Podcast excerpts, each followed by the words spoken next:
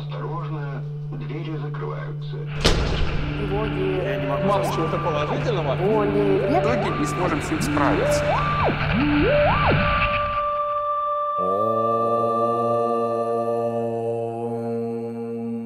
Йога в большом городе. Подкаст про йогу и людей в ней.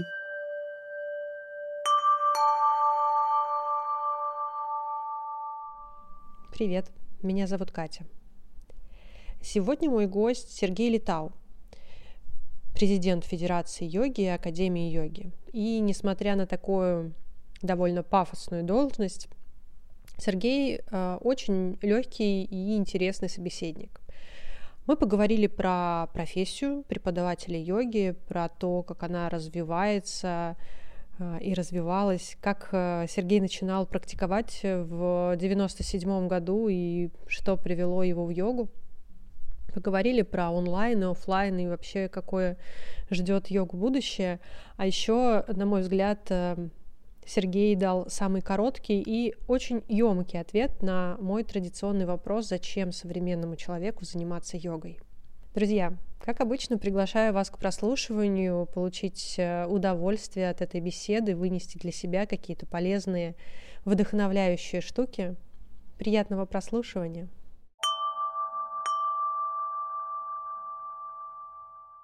Сергей, привет! Привет, привет. Мы с тобой немножко уже начали говорить, и я немножко сказала о том, что мало про тебя знаю, ну то есть как бы про школу что-то известно, а про тебя не так много э, информации в сети. Можешь рассказать вообще, кто ты и, в общем-то, какое отношение ты имеешь к тому, что ты гость подкаста про йогу?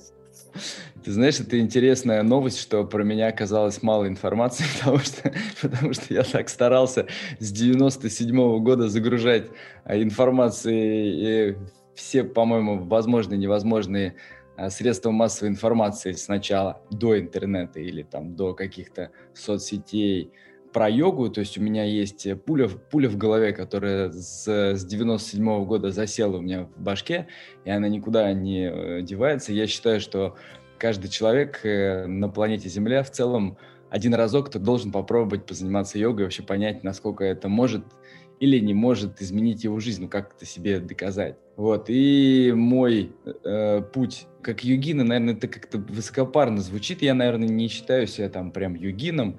Но вот то увлечение, которое случилось со мной в 97 году, конечно, имеет а, определенное начало. И я там всю жизнь как бы тяготел к спорту. Вот и мне почему-то ам, спортивная моя какая деятельность, она была связана с акробатикой. Я в прошлом гимнаст, спортивный акробат. И это было в детстве, в далеком. Да, и потом я перестал заниматься, я стал взрослеть, стал попадать в мутные тусовки, институт, э, 90-е, и вот это вот, знаешь, как бы чувство какой-то новой свободы, которая хлынула из-за границы к нам, вот когда открылся вот этот пресловутый железный занавес, это действительно было, как, знаешь, плотину какую-то открыли, и все, что было там, неведомое все нам хлынуло, и все, что хотелось очень, вот этот вкус э, американщины, вкус, вкус вот этой вот новой жизни, он пришел совсем и не с тем вкусом, который, в общем-то, нравится, а иногда и с тем, который не нравится. В общем, мы а, в смысле меня, в смысле молодежи, которая была такой, наверное, как и я, многие попали под определенный замес времени. И этот замес времени меня не обошел стороной. Я попал в смутные времена, то есть э, наркотики, тусовки, алкоголь, пе- переход в какой-то новый мир. Слава богу, я там долго не задержался, потому как, э, видимо, мне было неинтересно, и, наверное, в этих же самых наркотиках и алкоголе я искал некое какое-то новую реальность, какую-то новую жизнь, или мне просто не нравилось то, в чем я живу, и мне не нравилась та жизнь, в которую я попал в тот момент времени. И, конечно, эти эксперименты были связаны еще с неким поиском себя. В детстве я очень любил смотреть передачу «Клуб путешественников». Я не знаю, знаешь, что такое передача вообще? нет? Конечно, конечно. Юрий Да, Сенкевич там- это гость, мне Да. кажется, каждого дома. Он невероятный человек. Я потом с ним познакомился вживую уже, когда он стал старше. У меня просто папа оказался в какой-то момент времени кругосветным путешественником, то есть никто бы не знал в те далекие 90-е, когда мы смотрели с ним вместе Синкевича, и когда он рассказывал про йогов Индии, и почему-то он снимал в тот момент Непал и площадь Катманду, где сидел вот этот вот голый, практически голый человек и делал какие-то замысловатые позиции. Ну и все это потом перемежалось еще с монастырем Шаулинь, потому что в следующих передачах были, была прям целая тирада этих историй про монахов Шаулинь. Ну и мое детское сознание, конечно, не выдерживало такого натиска. Я очень хотел стать монахом Шаулинь, очень хотел летать и перемещаться по воздуху. Короче, сверхспособности меня э, очень впечатлили вот в этих всех историях про йогов, про монахов и DC, мне кажется, тоже возник из-за этого, и Marvel тоже, мне кажется, оттуда черпали эти истории в прошлом. Ну, По-любому общем, все взаимосвязано на самом деле. Конечно, да. конечно. Но история йоги, она как раз вся очень э, соединена с такими мистическими событиями, которые происходили с теми или иными йогинами. Да, и книжки, конечно, я читал, безусловно. Так или иначе, в общем, в 97 году мой каторжный путь э, зависимого человека закончился, слава богу. И начался путь, э, ну, это, знаешь, прям как, как до и после. Вот я как будто перешагнул через э, какой-то рубеж, через какой-то э, через какие-то ворота, и я вошел в абсолютно новое измерение. Кстати, самое смешное, когда рассказываю про свое знакомство с йогой, я вообще забываю и вообще забыл о том, что первое, что мне попалось из йоги, вот такой в реалистичном таком исполнении, это видеокассета. То, то есть я в далеком 97 году первый раз попробовал йогу онлайн. Странно звучит в 2022 почти году от, говорить о том, что там, в далеком 97 году первый раз человек, там, который потом начал болеть э, этой идеей и вообще заразил там довольно много вокруг себя людей, э, вот в 97 году я как раз первый раз попробовал заниматься йогой под видеокассету. До того, как это стало мейнстримом. До того, как я вообще познакомился с какой-то там идеей йоги, просто очень хотел. И мне на жизненном пути попался парень, который, самое интересное, отлежал в реабилитационном центре, он тоже был торчок, но не, ну, не такой, как я, а я как-то в своем формате выздоравливал. Он воспользовался реабилитационной программой, и мы с ним встретились там а, в одном оздоровительном обществе. И в этом оздоровительном обществе, в общем, он говорит, слушай, ну если тебе нравится йога, давай я тебе подгоню видеокассету, попробуй по ней позаниматься. Вот я каждое утро делаю. Это был комплекс кундалини-йоги в исполнении там одного парня. Это все дребезжало, шуршало, шумело, там еще непонятно было. Я половину не уловил слов, но мне было дико любопытно, и я помню, как сумасшедший каждое утро, я прям ждал этого утра, просыпался. Я вообще рано вставать не очень люблю. Но вот это ощущение, знаешь, когда тебе с утра вставать, именно чтобы потренироваться, это меня очень вдохновляло, и я с этой видеокассетой просыпался иногда и засыпал, ставил ее и как ненормальный тренировался. Вот это было первое знакомство э, мое такое с, с йогой. Ну, потом я увидел человека вживую через несколько месяцев занятий под эту видеокассету. Увидел первого живого э, преподавателя йоги. Это был Яков Маршак. Э, он на тот момент времени как раз занимался кундалини-йогой, он ее привез по, факту в Россию, еще никто о ней вообще не знал, это такое было. Это тот время. самый Маршак, который тот, клиники тот Маршака. Самый, тот самый, да, Смыл Яковлевич. Ой, ага. Яков Мануэльевич. Смыл Яковлевич – это его дед. Угу. А это был э, очень интересный тип, кстати, Яков сам по себе оказался. И помимо того, что он просто преподавал гимнастику, просто помимо того, что он просто преподаватель йоги, такой от бога, честно говоря, просто он очень доступно, доходчиво объяснял все простые вещи. Он еще и научный сотрудник, он генетик, по образованию, он прикольно очень раз, э, разъяснял, что происходит в мозгу вследствие делания тех или иных эм, упражнений, и вообще как работает.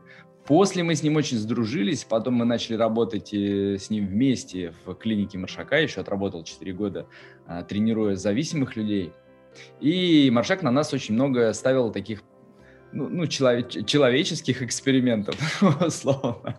Мы замеряли уровень сахара после тренировок, мы какую-то нервную деятельность э, там замеряли опять же какими-то приборами. В общем, все доступные приборы, которые можно было использовать для изменения самочувствия, состояния сознания. Томограф, кстати, первый в России мы тоже использовали в качестве там понимания, что происходит в мозгу человека. Это был очень любопытный этап моей жизни, быть подопытным кроликом, но при этом Э, иметь отношение какое-то вот к научному миру вот с такой стороны, ну, тоже приятно. Я, кстати, читала про Маршака, и у него очень забавно его путь. Э, я сейчас э, боюсь ошибиться, да, правильно назвать имя мастера, ну, человека, который, в принципе, кундалини-йогу привез на Запад. У них очень схожий путь там вообще очень много схожего и мистического, если честно. Я когда слушал Маршака, я, конечно, вот так слушал, знаешь, там с... мне казалось, что это какое-то вот, ну, надуманное. Но потом, ты знаешь, это несколько человек разных мне перефразировали, там стало, ну, как бы донесли одно и то же. Оказывается, Йоги Пхаджин, вот его звали, да, этот да, человек да. так, из Америки каким-то образом узнал про русского парня Якова и к нему приехал в Россию. Это был вообще первый, единственный визит этого мужчины э, в Москву, и, собственно, это было некое посвящение, или ну, как, как это назвать? Ну, наверное, да, посвящение, там, веди Яков здесь кундалини-йогу. Вот как бы вот, э, и мне было очень интересно заниматься кундалини-йогой. Я как-то, кстати, раз сходил на хатха-йогу, понял, что это вообще какая-то фигня. Я очень удивлялся, почему люди так напрягаются от каких-то простых позиций. Может быть, потому что я в прошлом эти простые позиции э, вот так вот делал, ну, ввиду того, что меня просто тренировали. Конечно, мне было очень неинтересно заниматься хатха-йогой, потому что это как будто и ни о чем. А в кундалини-йоге можно, много было таких, знаешь, разнообразных техник, которые меняли самочувствие. Так довольно разительно было до и после. Ну, а мне, как человеку, имеющему, наверное, какой-то опыт э, психических э, изменений своего самочувствия, состояния, это было очень знакомо. То есть я как будто э, увидел в этом какой-то новый смысл. Да, я был там молод, и, конечно, я обманывался внутри, что вот это оно и есть, как бы, да, вот эти измененные состояния сознания, это то самое, что должна вообще формировать йога.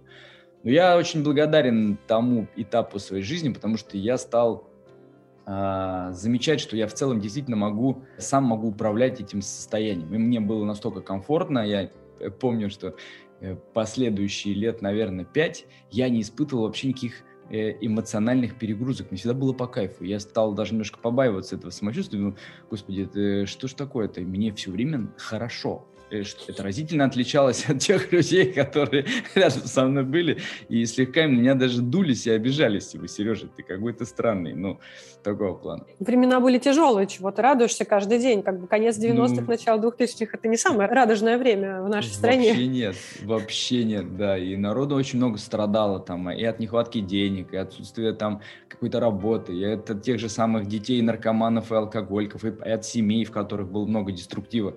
Ну, страданий много было в целом. Их не меньше сейчас, но они были другого уровня, на уровне выживания, такой, знаешь, вида. Ну и в конечном, в конечном итоге э, я был очень увлечен йогой вообще. И я, я помню, что за вот эти пять лет или шесть последующие я очень много учился. Ну, то есть я прям положил какую-то адскую сумму денег для меня, вот для того 22-летнего парня, у которого как бы не было понимания, где вообще брать-то эти деньги, потому как э, как-то мир не предполагал и не предлагал мне каких-то особых вариантов их заработать, кроме каких-то там не очень честных схем. Но я хотел э, по-честному жить. Мне очень нравилось э, заниматься тем, чем я занимался. Я понял, что я буду заниматься йогой, несмотря ни на что. Мне пофигу то, что у меня есть какое-то высшее образование, в котором я, кстати, ни разу, по которому я не работал. Я инженер-экономист железнодорожного транспорта. То есть где железнодорожный транспорт, где я, и как-то все это соединить никак не мог. Ну и все. И через пять лет после того, как я натренировался, мягко говоря, прям очень плотно натренировался обучать йоги наркоманов – и алкоголиков. Эти люди необучаемы в момент, абсолютно не мотивированы, то есть с ними вообще нереально договориться бывает. И я находил с ними общий язык. Я понял, что я могу с кем угодно заниматься йогой. Я могу мотивировать кого угодно, на что угодно. И я открыл свою первую группу э, в Москве и стал э, преподавать просто вот кундалини-йогу всем обычным желающим людям, которые ко мне приходили. Пошло как-то очень быстро, сразу просто. У меня ломились классы от людей, которые приходили на тренировки. А, а в 2003 году я подбил своего одного друга вложить в меня денег.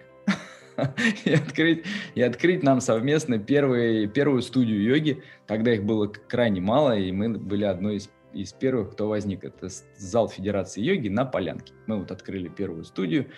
Э, я вокруг нее ходил просто часами, думал, как офигенно, у меня свой зал, я могу здесь вообще тренироваться 24 на 7.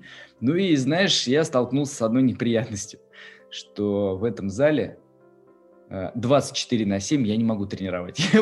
Просто неинтересно никому, чтобы видеть меня одного в этом зале 24 на 7.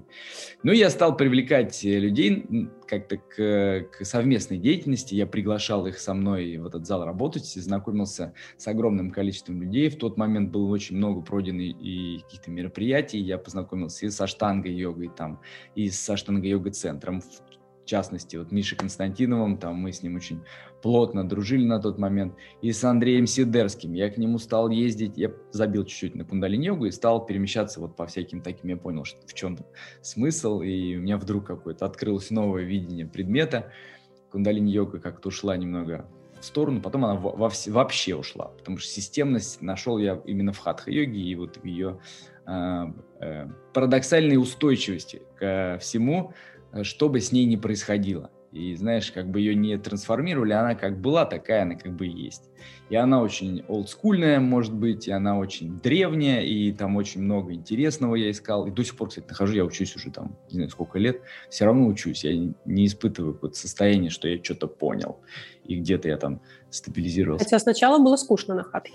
Ну, я же воспринял это как э, южную гимнастику, конечно. Это, а, а гимнастика любая для человека, хоть с какой-то тренировочной, тренировочным прошлым, она вообще не представляет никакого интереса. А внутренней сути никто не объяснил. И инструктора, которые, видимо, хотели бы мне ее объяснить, просто не знали как. Ну, не было у них такой опции, знаешь, их не... Ну, в целом, я прям вспомню эти 90-е, там, и вот это 2000-е начало, там а особо и обучать-то некому было, потому как э, если ты хочешь учиться, то это как бы единственная мысль – поехать в Индию. Найти там кого-то, а как его найти, этого кого-то? Ты читаешь какие-то книги, какие-то книги, какие-то анонсы, уже в первом вот этом приближении в интернете что-то было там, да. Всем известный Айингар, куда, к которому все ездили, ну его просто круто распиарило еще советское правительство. Советское. Да. И аштанга-йога, Потап Хиджойс. Все. Потом начали появляться какие-то ответвления от этого всего, какие-то авторские направления, стили. И мне казалось, что это невероятно глубокое, древнее, вот то, что я вижу перед собой. Ну, оказалось на сегодняшний день, что это просто современная йогская гимнастика, которая не больше ста лет, как, собственно, всему нашему вот тому, что мы видим, да, и первая фотография, которую увидел человек с йогом, с этого момента и началась вот эта пастуральная, знакомая нам всем йога. А, вот. Ну, я, конечно, расстроился, честно тебе скажу, когда вот это узнал.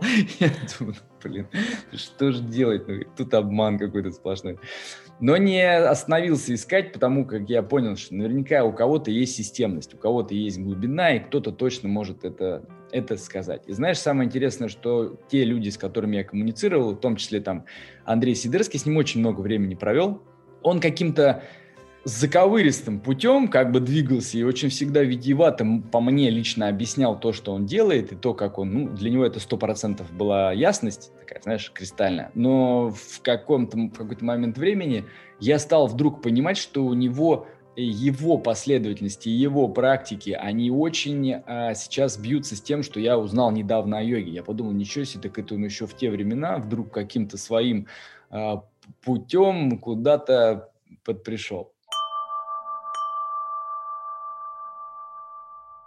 Ну вот, я, я вернусь чуть ранее, когда началась только первая ежская идея э, вот, о создании этого зала.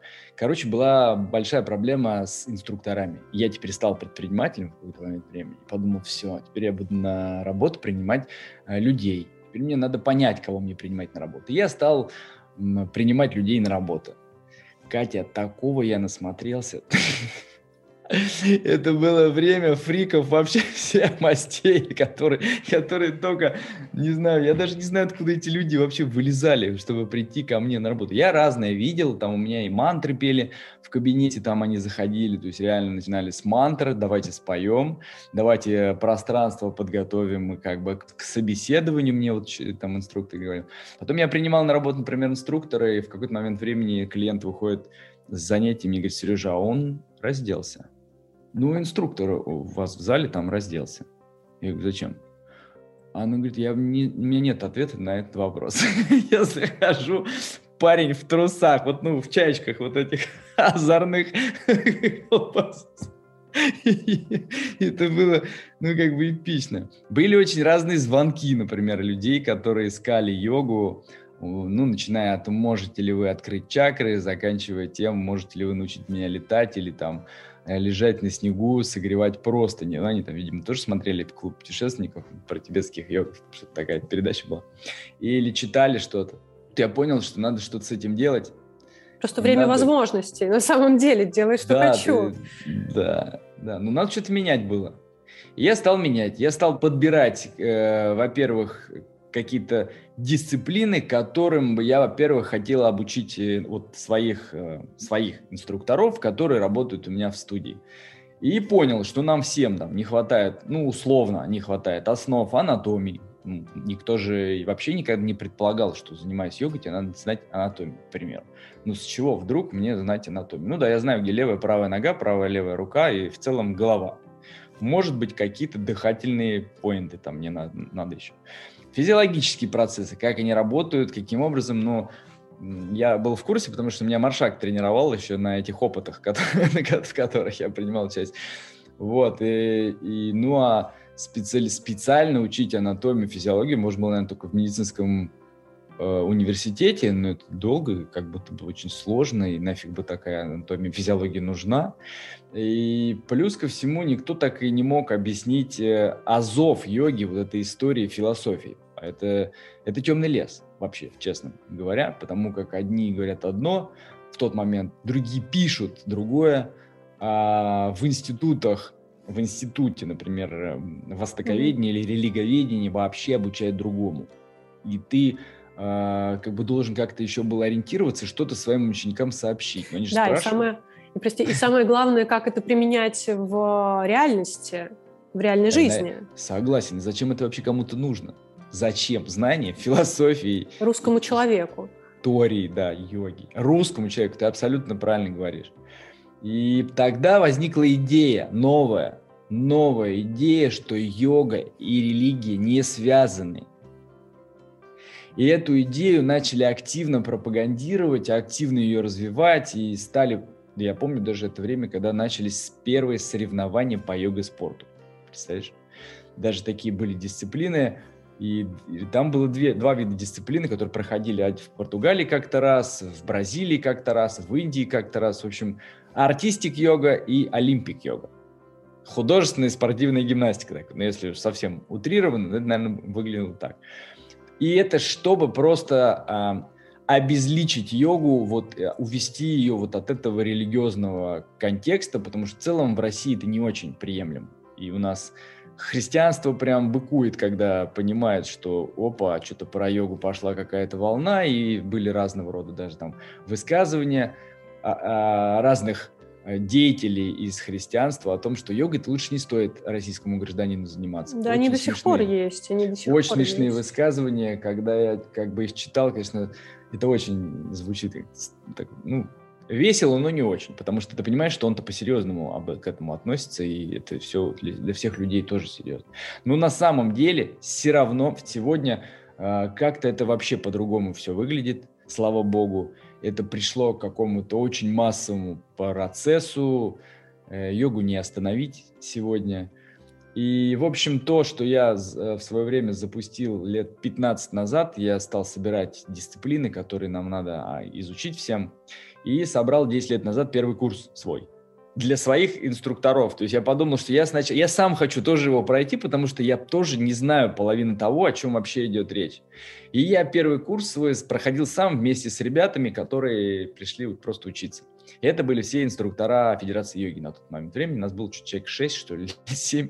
Вот такой у нас был курс. А преподавателей у нас было 15. То есть нас обучали разные ребята, анатом у нас был, физиолог у нас был. И вот за 10 или последнее время лет мы это ну, как бы сублимировали в очень такой, на мой взгляд, интересный, достойный курс, который э, нам, ну, кстати, на сегодняшний день очень многие повторить пытаются, ну, то есть копировать. И я как бы рад, что есть такая возможность э, у людей это повторить и копировать, потому что крутой курс, честно говоря. Я понимаю, что в одном месте мы собрали просто все дисциплины, какие только можно. Ну и пандемия все расставила на свои места. Оффлайн оказался нафиг никому не нужен, опасен, никому нельзя ходить никуда. И мы все это сняли просто на видео и сделали из этого большой онлайн-курс годовой э, и сделали, а, ну, переименовались немножко в Академию йоги и Э, дубасим сейчас э, именно в онлайн-пространстве. В целом, знаешь, я с чего начал, к тому и пришел. Как я в 97 году увидел свою первую э, тренировку по йоге в формате онлайн, к этому же я и сейчас подошел. Просто интернет, конечно, открывает какие-то бешеные возможности. Можно к Сидерскому в Киев не ездить, э, можно просто к нему зайти на онлайн-тренировку и многих людей увидеть, таких, которых ты никогда раньше не видел, не увидишь, возможно, или очень трудно к ним было попасть в формате онлайн. Ну, с одной стороны, да, с другой стороны, конечно, крупные преподаватели серьезно подставили более мелких преподавателей во время пандемии, но, тем не менее, это, правда, большие возможности. Но в то же время, да, вот я э, чуть-чуть перемещаться про по вопросам. Сначала я хочу, кстати, сказать про то, что я вот сейчас подумала, что э, когда я сказала, что про тебя мало информации, я знаю, что имела в виду. К вопросу об онлайнах, о, о том следе, который мы оставляем все. А, очень много а, нашей работы. Вот я там учу делать чатурангу, вот я там рассказываю про позвоночник, как он двигается. А вот как бы нас, как людей, очень мало, если мы говорим про профессию. В принципе, сейчас э, преподаватели йоги много, поскольку возможностей обучаться очень много. И я тоже там, ну, довольно много учусь, хотя сейчас я, ну, тоже пришла к тому, что я буду так пока что углубляться в какие-то темы, а не распыляться на вот там приехал кто-то, здесь приехал кто-то, но тем не менее. Преподаватели ходят э, по огромному количеству семинаров, курсов, э, обучений, постоянных повышений квалификации. Часто, поскольку преподавателей много, не выдерживает конкуренции. Часто у меня был опыт, когда я сама занималась и делала teachers курс, ну, скорее его администрировала. И очень много людей говорили о том, что они приходят на teachers курс, для того, чтобы просто углубить свои знания, для того, чтобы просто узнать про вот как раз те самые вещи, о которых ты говоришь, что такое йога, философия, потому что на занятиях об этом а, очень мало кто говорит, там, как работает тело и так далее и тому подобное. Мое личное мнение, если ты можешь не заниматься преподаванием йоги, вообще не надо этим заниматься. Это не, не потому, что я хочу уничтожить своих конкурентов, а потому что я понимаю, насколько это все очень тяжело. Можем с тобой пять причин обозначить, почему не стоит идти преподаватель йоги, что в этой профессии требует да, такого огромного вложения, сил и всего остального. Почему не стоит идти преподаватель йоги? Ты знаешь, Кать, ты с языка сорвала э, одну идею. Я просто когда первые свои тичерсы запускал, я, я не знаю, может быть, я по образу тех монахов в Шаулине, которых я когда-то себе представлял, я людям э, прямо сообщал, что если вы вдруг в, по окончании этого курса примете решение не преподавать йогу, это будет лучшее решение в вашей жизни. потому, что, потому что на самом деле это обалденная ответственность. И первая причина, э, наверное, это если ты просто не знаешь, чем тебе занять себя, и от безделия решил э, стать преподавателем йоги. Ну, знаешь, ну, не знаю, там соседка стала преподавателем йоги, ну, что ты такой, такая сидела, думала, ну, если Маша стала преподавателем йоги, ну, что, я-то не смогу, что ли? Пойду пробовать. Это первое. Наверное, от нечего делать. Вторая причина, по которой не стоит становиться преподавателем йоги, это если ты не э, умеешь сам тренироваться, то не стоит пытаться через teachers, через э, какие-то вот э, такие схемы э, внешние пытаться научить себя тренировать. Есть такое ощущение, что это никогда не случится в твоей жизни, и не, можно не тратить на это, наверное, время. Эм, причина еще одна. Это мода, вот, потому что там, например, Джулия Робертс занимается йогой, или Мадонна занимается йогой, или кто там сейчас модные, э, модные ребята, которые, ну, Стинг там что-то я слышал, когда-то занимался какой-то йогой. Вот не стоит это делать, потому что ты э, читаешь модные журналы, как бы смотришь какие-то модные программы, серфишь в Инстаграме. А не стоит заниматься йогой, если ты вдруг решил постоять на руках, как э, какой-нибудь акробат в Инстаграме подписал, что это самая настоящая йога, которая может быть из всех йог. То есть как бы попытаться быть похожим на тех людей, которых ты нашел в Инстаграме. Вот быть на них похожим точно не стоит, потому что мало это все имеет отношение, наверное, к йожской мысли и вообще в целом к йоге. Это классный маркетинг. Марк... Да, да, да, к реальности. К реальности вообще не имеет никакого отношения. Потому что когда люди заканчивают титерс, они такие разводят руками, такие, как же, а где же, как же мы? Ну вот как? К сожалению, лет через, может быть, много как-то получится. Ну и пятое, а, основная, наверное, причина не а, становиться преподавателем йоги, это если ты вообще не любишь людей. то, есть, то есть, знаешь, это как будто, ну, как мучение какое-то будет для тебя в будущем, ты потому что должен будешь с ними видеться регулярно, или ты там интроверт, и ты такой, я стану инструктором йоги, потому что я классно могу сидеть с закрытыми глазами долго. Или там делать какие-то позы один дома. Это, кстати, неплохой навык, это крутой скиллс, если человек умеет дома заниматься один. Но когда а, он вдруг решает стать преподавателем йоги, это же надо коммуницировать, это же надо прийти и что-то там рассказывать, показывать, объяснять и быть за человека больше, чем ты за себя в моменте. Это же надо и... будет отстраивать собаку мордой вниз. Да, да, ну как минимум объяснить, нафиг ее отстраивать вообще. Зачем тебе такие э, странные позиции самому принимать, еще и других этому учить. Вот. Я точно знаю, что если есть э, некая пуля в голове, которая тебя заставляет делиться просто информацией, то в целом может быть, э, ну, ты знаешь, такое, такое ощущение, что ты хочешь как будто бы чем-то помочь постоянно кому-то. Ну, не знаю, может быть, это иногда навязчиво может выглядеть, может быть, еще как-то. Может быть, тебя постоянно спрашивают, слушай, а ты не знаешь, как вот это, как, как справочник тебя там используют в моменте. То есть, наверное, это первая предпосылка, чтобы становиться уже каким-то проводником чего-то. Пока непонятно чего. Ну, а в целом то, что ты говорила э, на тичерсе, когда люди заходят, чтобы разобраться, это на самом деле классная опция, если честно. Потому что за год ты действительно, мы даже, э, когда общались с людьми, у нас очень много происходит такой коммуникации первичной, я иногда сам звоню, то есть мне прям становится интересно, я сам начинаю эти холодные звонки делать. Мне становится интересно вообще, что э, люди себе представляют и зачем они ну, заходят. Знаешь, э, ответы очень разные. Начиная, я просто случайно кнопку нажал, извините. В, Инстаграме ткнула случайно. Ну, бывает. Ткнула случайно, хотя я не верю в случайности. Если ты телу своему приказал ткнуть, голова приказала на, нажать на кнопку, ну, наверное, у тебя какая-то была идея.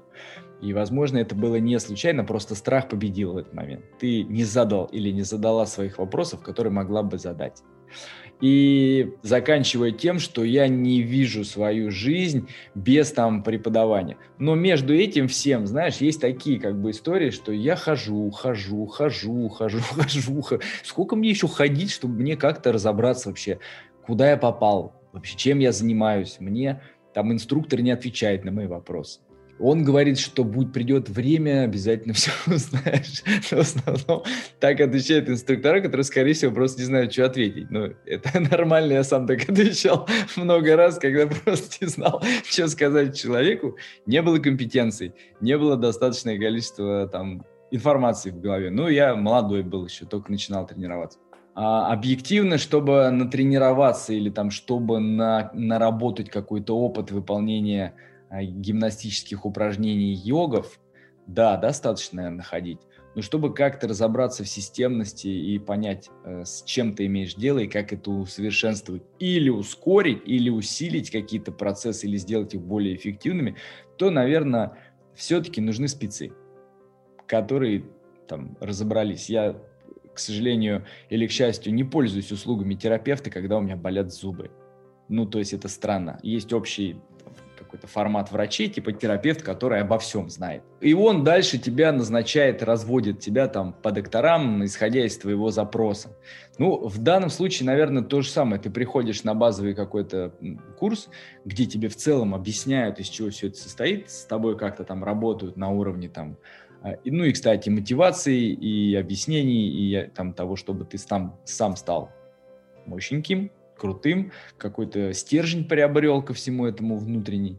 Вот. И, скорее всего, после этого курса будет два пути.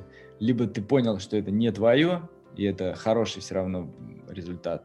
Либо ты второе понял, что это точно твое, и, наверное, надо теперь усилиться, надо теперь как-то систематизироваться, либо пойти в каком-то направлении, потому что сегодня йога уже, мне кажется, может выглядеть как высшее образование в России, ну и вообще в мире. И мне кажется, так и должно быть. Инструкторов э, и профессия новая уже появилась. Ничего как бы тут уже выдумывать нечего. Э, инструктора йоги не такие же инструктора или такие же люди, как инструктора фитнеса или там и тренер физкультуры, знаешь, ну вот он же есть, и тренер по физкультуре целый институт должен закончить, чтобы стать тренером по физкультуре. у него какие-то должны быть там типа регалии. Ну а у нас, видишь, этого как будто бы еще нет пока. Э, но мне кажется, мы на верном пути. Может быть, когда-нибудь появится и кафедра йоги, и, институт э, йоги, а чего бы нет. Мне кажется, это классный мог бы быть институт.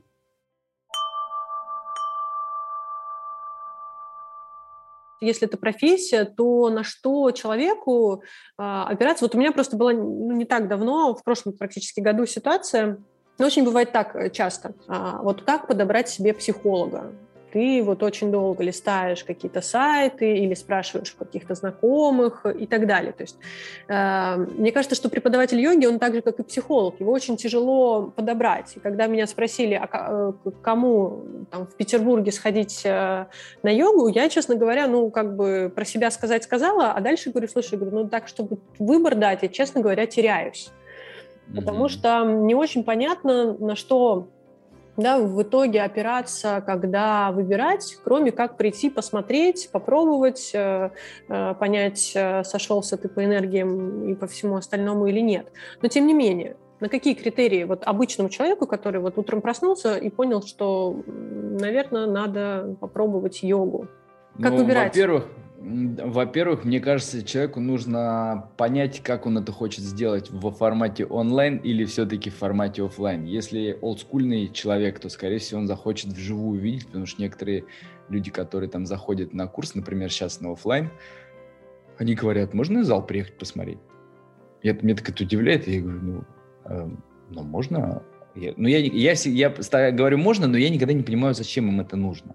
Наверное, это ты, вот о чем ты говоришь, это какое-то соединение. Типа ты соединился с местом и вообще с человеком, который тебя там встретил, или нет? Совпал, не или, совпал? может быть, да, или ну вайп какой-то общий uh-huh, поймал или не поймал. Ты права абсолютно. И здесь, я считаю, только методом э, проб и ошибок можно найти этого человека. Как в жизни все. Ты входишь в отношения с абсолютно незнакомым тебе человеком, и на первых порах он делает максимально все, чтобы тебе понравиться. А потом ты видишь фасад. И этот фасад не всегда тебе нравится. И либо ты его принимаешь вместе с фасадом, и вы двигаетесь дальше по пути своей жизни. Ну, здесь ровно, ровно то же самое. Каждая коммуникация и каждое отношение начинаются с этого знакомства. Если первый контакт, возможно, понравился, вот у меня был интересный э, опыт. У меня персональные тренировки были с девушкой. Э, я с ней занимался, наверное, год всего отзанимался. И она исчезла. Просто ну, как-то спасибо, там что-то в один из прекрасных дней пропала. Прошло 7 лет. В пандемию. Сообщение. Привет, это Саша. Думаю, какая Саша? Что она хочет, эта Саша? Мы с тобой занимались 7 лет назад. Я попробовала все. Такое, знаешь, сообщение. Попробовала все. Э, была там, здесь, занималась так. Вот хотела бы вернуться к тебе. И это, с одной стороны, очень приятно. Мне, конечно, ну, прикинь, так я сразу, ну, во-первых, эго сразу, о, да, это я лучше вообще, ничего круче не может быть. А второе, я как будто бы понимаю, что мы в целом совпадаем. И видишь, у нее какое долгое путешествие было. Ну, кто-то от меня ушел, больше никогда не возвращался, и, и это нормально. Или я от кого-то уходил, и, ну, как тут такое дело. Но если все-таки развиваться, я считаю, что надо пробовать. А сейчас есть еще дофига возможностей разнообразных пробовать это в онлайне, прежде чем ты увидел этого человека вживую. В онлайне все очень а, просто, и ты сразу понимаешь, там, заходит тебе техника или, или нет. А потом ты такой думаешь, вот мне с ним нормально тренироваться в онлайне, пойду вижусь в офлайне. Приходишь к нему на тренировку в офлайне, а она может и вообще тебе не, ну, никак не, не, не зайти.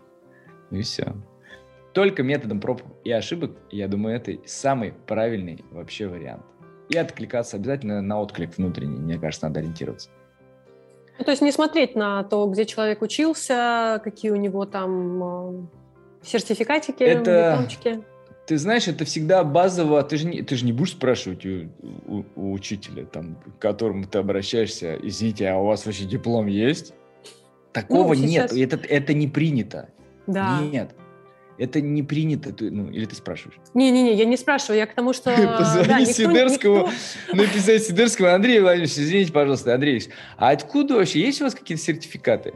Извини, можно, пожалуйста, посмотреть? Почему, почему вы считаете себя преподавателем? Да нет, на самом деле в том-то и дело, что за все время вот мы все там учимся, учимся бесконечно, что-то там свою квалификацию повышаем, а никто ни разу нигде ни у кого не спросил диплом э, или сертификат.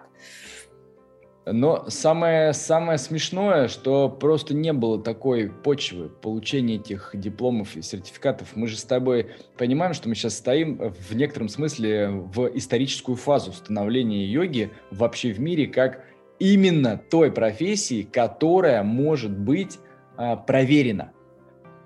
То есть как бы проверено в каком смысле этого слова? Ты действительно можешь задать вопрос человеку, с которым даже ты какое-то время уже занимаешься. А у вас есть вообще какие-то документы, подтверждающие, что вы можете преподавать йогу? А вот представьте, тебе скажут, не, у меня нету никаких.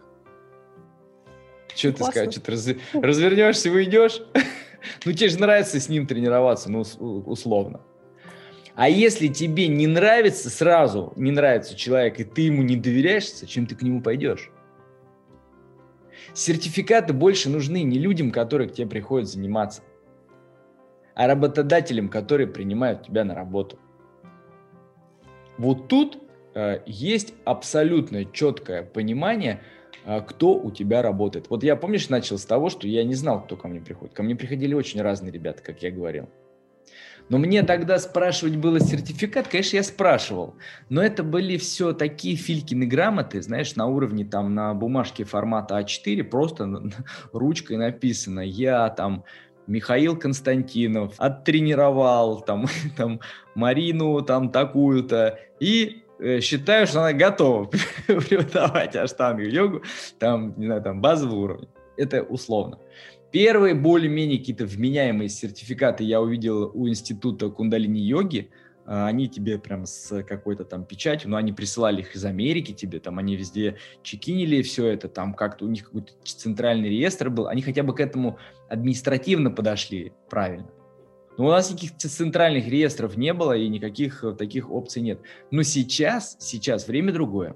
Сейчас, например, а, работодатель вправе потребовать у инструктора, которого он нанимает на работу, его диплом и сертификат. Что, кстати, я заметил тоже очень разнится, потому что когда ты диплом какой-то чей-то открываешь, там написано Вася Пупкин закончил курс по инструк... для инструктора хатха-йоги, точка. Это ничего ровным счетом тебе не говорит. Ну да, может быть, там какой-то в уважаемой какой-то организации. Было бы желательно, если бы понятно было в этом дипломе, вот мы там пишем у себя количество часов, которое прошел человек по данной дисциплине, какой балл он получил в итоге по этой дисциплине. Знаешь, для меня это уже какая-то информация. Я читаю там целый талмуд. Это целая какая-то вот э, история человека, как он и что он делал.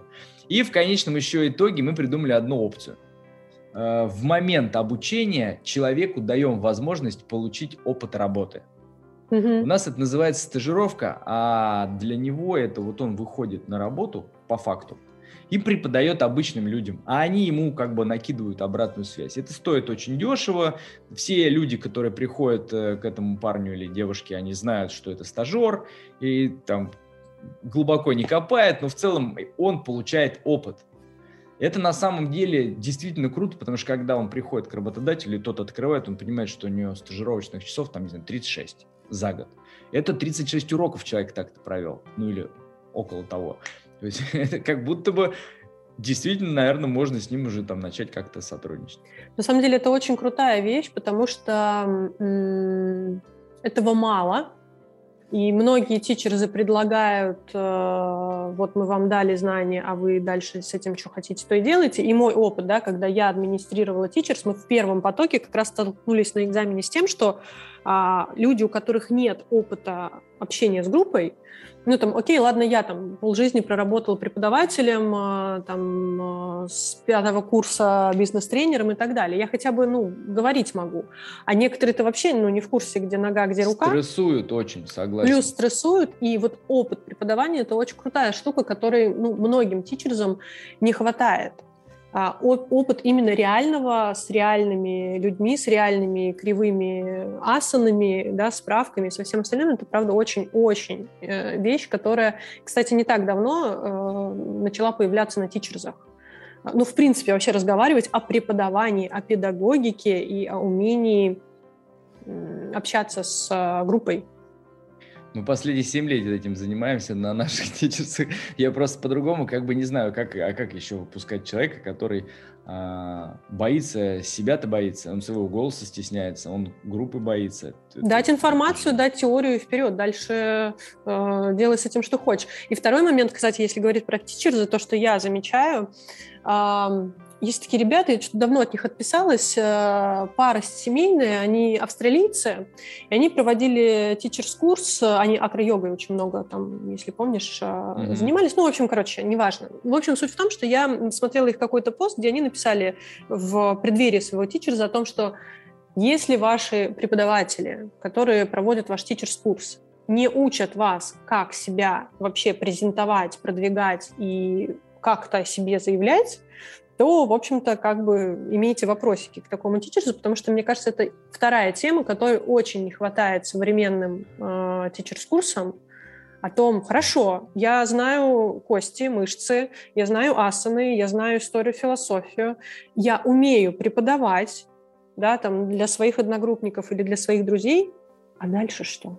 Э, нас кидали помидорами тухлыми йога-комьюнити, когда у нас появился предмет маркетинг в йоге. Вообще, зачем вы это сделали? Вообще, что это за бред? Что это такое? Мне говорили некоторые. Я говорю, слушайте, ребят, ну по-честному, если ты о себе в Инстаграме никак не заявляешь, то о тебе никто не знает. Это опыт олдскульных йогинов, которые сами-то по себе крутые, но у них страницы там, извиняюсь, 800 человек, не знаю, там, 1500 человек, и какие-то неизвестные йога-блогеры, у которых, ну, неизвестные для меня в нашем внутреннем там, кругу тех людей, которые тренируются, занимаются уже очень давно, у них там несколько сотен тысяч подписчиков, и, конечно, она и является сегодня законодателем моды в йоге или там течений и направлений. С одной стороны, это как бы не очень новость ну, для нас. А с другой стороны, никто не мешает тебе освоить маркетинг и двигаться ровно в том же направлении. Вот у нас на курсе мы это ввели еще года 4 назад, 3. Первые какие-то были совсем очень простые навыки, знаешь, там, о том, ну, там, скорее, больше связано с коммуникацией, с коммуникативными навыками. Потом появились продажи, то есть как себя, как себя да, позиционировать. И люди сегодня, проходящие, например, годовой тичерс в Академии йоги, потом нам говорят иногда, слушайте, для меня это был как трансформационный тренинг. Я даже не предполагала, что вы можете так с сознанием и со страхами с моими поработать. Потому что это вот то, о чем ты говоришь, они это делают в практике. Шаг раз, шаг два, шаг три. И когда ты это выполняешь руками, это не то, что об этом послушать.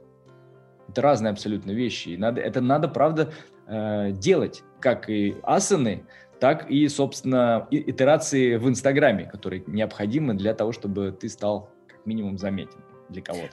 Ну, это еще хорошее сито как раз для тех людей, которые просто пришли изучить поглубже, там, не знаю, теорию и практику, и те, кто реально готов э, что-то делать. Потому что, ну, по моим наблюдениям, это, ну, последние только года два начало появляться такие предметы в других тичерзах, которых тоже сейчас, ну, прям много. Mm-hmm. Я, если честно, это посмотрел у фитнес-инструкторов. Я знаю одну компанию, которая прям в фитнес-индустрии вот этот предмет э, маркетинг в спорте очень часто использую. Я подумал, почему я не могу это в йоге использовать? И вот три года назад мы сделали первый, первый курс. Получилось mm-hmm. хорошо. А в академии это вообще стреляет идеально, потому что это бьется с, с онлайном. В, в, вообще как-то прям очень хорошо. Слушай, Сережа, как ты думаешь, вообще есть ли у йоги будущее в офлайне? Конечно. Не то, что есть, я тебе больше скажу. Нам скоро, скоро всем будет немного тоскливо в онлайне. Так-то по-честному. Потому что мы все люди, э, и все мы любим простое человеческое общение. Мы хотим чувствовать э, биополе другого человека. Мы хотим с ним коммуницировать, обниматься, в конце концов. Там э, шумные какие-то движники. Знаешь, тренинги личностного роста никто не отменял. Массовые какие-то хайповые мероприятия типа фестиваля йоги, их вообще никто не отменял. Это очень крутой экшен. Пусть, э, например, вот знаешь, э, сейчас очень э, многие программы разбавляются онлайном, безусловно. Я, если честно, считаю, что вот лекционный материал вот нафиг не нужно. Вот сидеть его слушать в формате, mm-hmm. а, знаешь, там в рот заглядывать инструктору. Нафига я мерзну на этих лекциях всегда? Мерзну и засыпаю. Я каждый, каждое свое мероприятие, которое я посещал, будь то там буддийский монах, который вещает о каких-то невероятных там вещах, будь то там какой-то мастер йоги, пусть то Сидерский, какая разница, кто угодно будет читать лекцию, в какой-то момент времени я засну. Ну, это нормальное явление для человека. Если я не готов слушать сейчас эту лекцию, зачем мне ее слушать? Я же ничего не слышу. Поэтому в онлайне нажал паузу, пошел чай попил, поел, там, не знаю, поспал, потренировался, в конце концов, погулял, вернулся, еще раз послушал. Это очень э, комфортный формат прослушивания теоретического материала. Я единственное, что э, как бы считаю, что, например, формат онлайна на 100% э, он хорош, если ты живешь далеко. Если ты живешь в той местности, где есть организация, которая этот онлайн организовала, то ты э, по-любому можешь и должен иногда посещать живые классы, чтобы хоть как минимум не делать ошибок внутри позиций. Угу. Человеческое тело требует э, воздействия на него другого человеческого тела. Это, это физиология, ты никуда от этого не денешься. Да, мы сейчас все очень он, онлайнизированы. Но мне кажется, скоро мы так уже с такой с натяжкой будем онлайнизированы, поэтому я думаю, формат офлайн будет только для очень богатых людей или очень страждущих. А мне вот кажется, что наоборот, что офлайн приобретет как какую-то такую цену, знаешь, как книги сейчас. Да? Я говорю, э, очень для богатых. А, офлайн. Ты когда, да, ты когда в магазин приходишь, тебя ж там облизывают, давайте я вот это вам принесу, давайте вот то. И вспомни онлайн покупку. Приехал чел, дал тебе коробку с ботинками, ты ее примерил, не подходит или подходит, спасибо, денежки я уже заплатил, все, ты как бы минимально видишь, как это работает. Угу. Но сервиса как такового ты не ощущаешь. Кстати, надо отдать должное учебному офису у нас, они создали классный сервис, очень прям облизывающий людей, это прикольное очень ощущение, даже в формате онлайн, как будто ты вживую все время. Но смотри, самое интересное, что после онлайна наши выпускники очень хотят нас всех увидеть. Говорит, ну давайте хотя бы разок увидимся. И те, кто с нами хотя бы разок встречаются, они начинают, кто-то начинает перемещаться в Москву, например.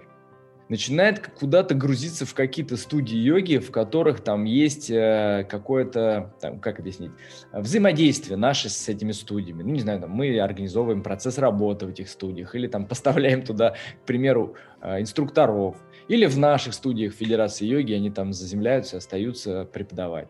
Или они, ну, как бы, вот, понимаешь, это, это опция такая очень интересная, но не может одно без другого вообще работать. Не может быть огол, оголтелого онлайн. Людям нужны люди. Mm-hmm. И mm-hmm. нужны обнимашки. Вот это, кстати, да, классная мысль и про обнимашки в том числе, и про то, что действительно офлайн станет, э, ну, какой-то такой большой цен, ну, становится уже сейчас какой-то большой ценностью. Онлайн — это возможность. Там, позаниматься да. в зуме это возможность, а офлайн встретиться, куда-то вместе поехать, там тот же самый йога-тур э, или на какой-нибудь э, семинар выходного дня, это правда Конечно. такая большая ценность. Это классно классная такая мысль. Поэтому одно другое не должно вообще как-то отодвигать, и оно должно дополнять. И я думаю, что в будущем, наверное, в формате онлайн там тоже самая Академия йоги как-то будет все равно какие-то итерации, связанные с, не знаю, тут какой-то фестиваль окончательный, что-то будем придумывать, какие-то массовые мероприятия, где народ будет э, собираться. Но выпускников угу. очень много, и что бы для них не делать, свои собственные фестивали. Это классная идея. День встречи выпускников. Слушай, финальный вопрос. Зачем современному человеку, живущему в большом, не очень большом городе, но тем не менее живущему такую среднестатистическую жизнь, заниматься йогой? Ты знаешь, ответ очень простой. Он находится прямо в книжке «Йога сутры Патанджали», в первой а или второй сутре, скорее. Что йога есть э, процесс устранения неконтролируемых блужданий или деформаций, или флуктуаций, как угодно, ума. А у человек, живущий в большом городе, он просто э, живет все время в постоянном состоянии хаоса в голове, в постоянном состоянии перемещения мыслей, перемалывания их. Ему очень хочется, ему хочется отдохнуть от них, знаешь, хочется замедлить этот бег и, и как-то выдохнуть. Ну, умиротворение хочется. Йога — это как раз то, что нужно она как раз дает успокоение ума и умиротворение. Поэтому очень богатые люди нашего мира знают, походу, какой-то секрет, раз они все начали заниматься как сумасшедшие йогой и продолжают ей заниматься и делают какие-то там суперпроекты, типа там запускают в космос э, э, ракеты, делают крутые тачки, какие-то проекты сумасшедшие, но они многие, очень многие черпают свою энергию, свою, свою какую-то первоначальный базовый потенциал как раз в упражнениях древних йогинов. Так что современному человеку нельзя не заниматься йогой, я так считаю. Спасибо. Очень круто. Мне тоже очень понравился в твоей передаче находиться. Дорогие телезрители. Радиослушатели. Дорогие радиослушатели. Да. Да, спасибо, очень круто. Классно. Рад, что тебе понравилось, рад быть полезным. Друзья, спасибо, что слушаете. Обязательно поставьте лайк, комментарий в том приложении, где вы слушаете подкаст. Это очень э, его поддержит и меня вместе с ним. Обязательно делитесь с друзьями, оставляйте вопросы, пожелания, просьбы. И услышимся.